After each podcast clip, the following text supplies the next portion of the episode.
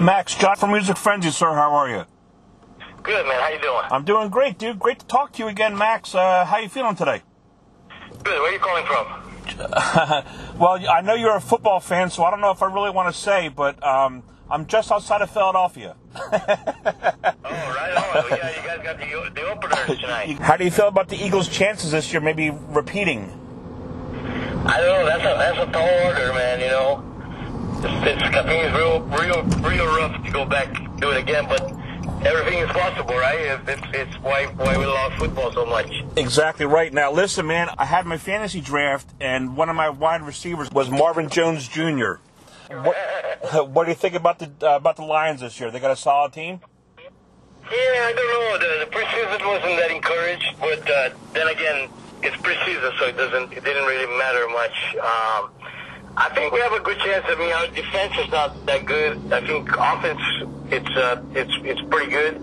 I think Stafford and, and Marvin Jones and Tate, and especially now with uh, the running back we got from your guys, uh, LeGarrette Blount. Yeah, Blount. LeGarrette Blount. Yeah, yeah, Blount. So he's a great addition to it.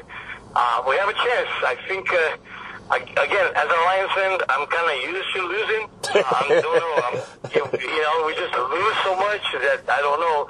We almost go there and then choke on the playoffs. You know, so but uh, you know, uh, you got to be a fan for life, right? So you gotta you gotta be. Uh, you know, you got to be a solid fan. No changing teams, man. no, absolutely. But you know, as a football fan, you know, guys like Philip Rivers and Matt Stafford. I mean, I would love to see them get a trophy. You know, I mean, I mean you know, it yeah. just they're awesome, but I don't know, they just fall short. So it is what it yeah, is. I mean, I mean, this is this is the time for them to do if they do not. Otherwise, it's just going to be too late. You know. Yeah, absolutely. Um, They'll have to start from scratch again. I feel, I feel a lot for it is uh, Fitz, Fitzgerald from the from the Cardinals. You know. Yeah. Uh, he's a he's a loyal guy. He's always going to be in the Cardinals, and he's I think this is his last season, so he's his last chance to get. You know, he went really uh, really close when they had that one game with with, with, with Pittsburgh. Uh, with Pittsburgh, yeah. you know, and they lost right in the end, and uh, that was that was painful. That was painful to watch. Yeah. But uh, he's such a good guy, man. He's a really really good good role model here for Phoenix and for the whole team, and it would have been cool to see him get one too. Um, but yeah, we'll see what happens. I'm just I'm just glad the football is back because it, it sucks without it, man. Absolutely, man. Look, I just want Marvin Jones Jr. to do pretty good, and I'll be a happy camper, man. there you go. There you All right, so listen, Max. So, so this time around, you know, I've talked to you several times. This time, we're talking the new Soulfly record, Ritual. Uh, which comes out on Nuclear Blast on October 19th. And, um, you know, the last time you and I spoke, I think you were getting ideas together, and you had said that you wanted to get more of that tribal feel into the next Soulfly record. And I think at least you know some of the songs uh, you accomplished that for sure.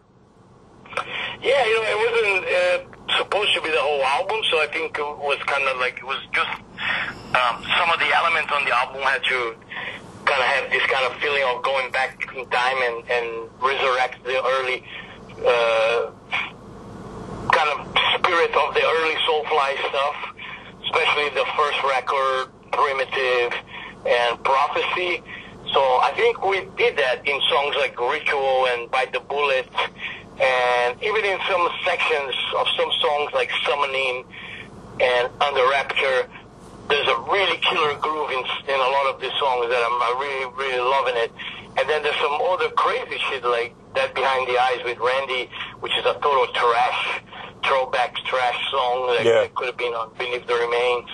And we have like under Rapture the ending with with Ross from Immolation doing this awesome death metal vocals that he always does. And there's blast beats and sounds a mix of like of, of Immolation, Gojira, and Soulfly all together.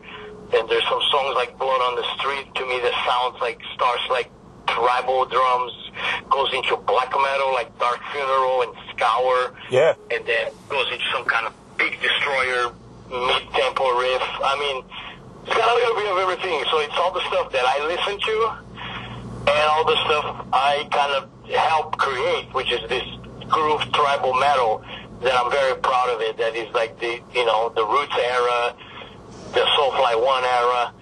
And so I think the song to me, Ritual, really is like the song that capture all that. Uh, and I'm so glad it's out now, a lot of people are loving it and, and enjoying it. And Ritual to me, some people would say it's, it's a combination, it's a mix of Ratamahatta with prophecy. And, yeah, yeah, yeah. Which is cool. It's cool to hear those comparisons. It's, I find I find that that is amazing. Um, Ritual to me is a feels like a classic of Soulfly song already, even though the album's not even out yet. When I hear Ritual, to me, it's like the song Ritual. It's a classic. It's already. I, I know it's going to be a Soulfly classic for the ages. So it feels good, man. And I'll tell you, there's there's a line in that song that is completely metal. Order out of chaos, order from disorder. And I love that line. I mean, that that screams metal to me. You know. Yeah, that's cool. I'm glad you catch that. You know, we put that in there. Uh, I was doing the lyrics with Josh, and we were trying to come up with all different, you know, powerful lines that were really cool, and they sounded uh, cool when they sing like insurrection and ritual aggression, you know, and and then there's the one uh, when you face the end, your pil- your pilgrimage begins. Begins, yeah, yeah. Oh, um, so it was cool, man. Working with Josh with, in the lyrics was a really cool experience. He taught me a lot about it, and I was kind of like the uh, the thing I wanted more mostly was sing what you believe and believe in what you're singing, you know, and that's was on the core of this album. Like everything that I was singing, I had to believe. Otherwise, would not make it through the record. If I was feeling like I'm faking for a second, you got to go out of the record. You cannot stay on the album. Um, so yeah, so the the whole order from disorder. Actually, that was actually Josh. He actually suggested that that should be the title of the record. Oh wow, okay. we didn't have a we didn't have a name yet. We didn't have the whole ritual thing ready yet, so we were still struggling with names. And uh, so that was one of the suggestions. But I went with ritual. I think it's uh, definitely a metal name for an album. It definitely is, but um, you guys released, I think, three uh, video trailers so far, Max. And the very first one, you talk about the artwork and so forth. And um, in that video, you mentioned that you, the original concept was writing an album that had three songs about birth, three about life, and three about death. That is something that I, I don't think has ever been done. Why the change in concept for Ritual? I think the concept, I still want to do it but I think the the right way to do it is to actually record with three different producers in three different studios. So it's it's a really massive production type thing, you know. Gotcha. Um, I, I think I still want to do it in maybe in a later Soulfly record or for a project or something. Um, but I still love the the whole division of the three things and having three songs about birth, three songs about life, and three songs about death. Um, and but I think they should uh, when I entered the studio and I started doing ritual, I felt that was okay. We're this is gonna this is already feels like we're making another really strong Soulfly record, and I couldn't I couldn't get the whole three idea. The division between the songs was not working. You know, the okay. songs were coming to life, and yeah, that makes sense. I was I was digging them, and it was like, okay, I, it's all right. I'm just gonna I'm just gonna scratch that idea and save it for another day, you know. Yeah. And uh, uh, even the artwork, you know, we went through three different phases of artwork until we have this artwork. Uh, you know, the first one was the, from the original idea of this, the, the concept of the three things was a Mexican mask on on, on, on my wall that I had, and then uh, Eliran Kantor uh, switched it to a vulture biting uh, and, uh, a dove biting the eye of a vulture. Uh, and I, it was cool, but it was just felt like it was just two animals on the cover, and I was like, it's not metal enough. Yeah, so yeah, I got you. I did something else. And then it came, I came with the concept of the tribal, Indian tribal guy with the soulfly mask shooting an arrow at the sky, you know, so. That's a great cover for sure. Feels like more like under rapture, kind of like spiritual, and is really kind of a striking image now. Oh, absolutely. With the ruins in the back and that, uh, I don't know, looks like some kind of a dinosaur. It gives a vibe of what I listened to when I heard the album, for sure. Yeah, I think Eliran's a great artist, man. He really captures. And I was I was actually happy that we struggle on the on the on the album cover because it just shows that that we didn't settle for the easy thing and it was one of those things. I'm not. I'm just not gonna compromise for just selling for whatever just because of what it is. And I think we need the cover to really go uh, get, go along with the music and really be has a uh, representation of this album. So I'm glad we struggle even on that. So the, the record was made was a struggle to make the record. I was kind of I was you know friendly fighting with Josh because I wanted all more thrash death metal songs and Josh wanted more groove songs. So we kind of pushed one side, he was pushing the other side, and we ended up finding a, a medium point where we both like and enjoy it. You know. Yeah, yeah. The record has groove songs and has extreme songs, and everybody's happy in the end of the day. It was great working with, with Josh. He's he's a great guy. Yeah, the album listens really well, and you know Zyon once again just killed it on drums, man. I mean, he, you know, he he just repeatedly, you know, album after album, just nails it, you know. Yeah, he's been getting better and better every every year, and I think within every record, I think Savages was he was very green, very raw. Um, Archangel was when he was first starting to get really good, and, and it was my first time that he was really starting to blow me away. But on Ritual, he totally blew me away. Uh, and it was cool because he kind of helped me from the beginning, from the writing sections. We went to uh, we went to jam together, and for a, we did that for like a month, and that's how we even we created songs like that. Behind the Eyes was was from him listening to my old stuff and asking me how you do a song like that. And I explained to him, I gave him a challenge. You want to do a song like that? Let's do it. I just show you how to do it. And we went to work and That's awesome. the whole the whole concept of that behind the eyes, which is very similar to some of the like a Beneath the Remains kind of song. So it's really cool, man. I, I like his involvement. He's more involved now, and uh, he's young and full of energy and full of adrenaline and testo- testosterone, you know, and uh, uh, he's wild, man, you know, and he's killer to play live, you know. Yeah, well, absolutely. You know, the kid has a lot of energy and a lot of enthusiasm, which I, which I love it, and reminds me of a young, you know, hungry Max, you know. There you go.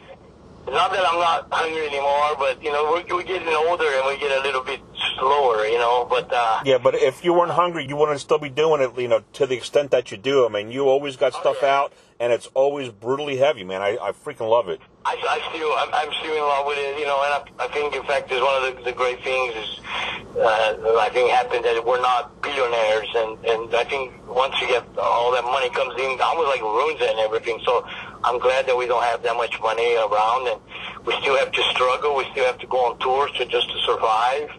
That keeps us humble, you know, and and and by being humble, you can still write songs that when you're angry, you're real angry because you, the shit's still real, you know. Yeah. Um, so it still feels feels real to you when you when you pissed off about something. You really still are pissed off, and and it shows on the song, and the the fans feel. You know, they. Uh, I think fans have a they totally have a bullshit uh, locator, and they can locate your bullshit if you're trying to pull any. And especially, Max, especially in metal. I mean, if you try to be a poser, you're going to be Yeah, exposed, you're done. you know?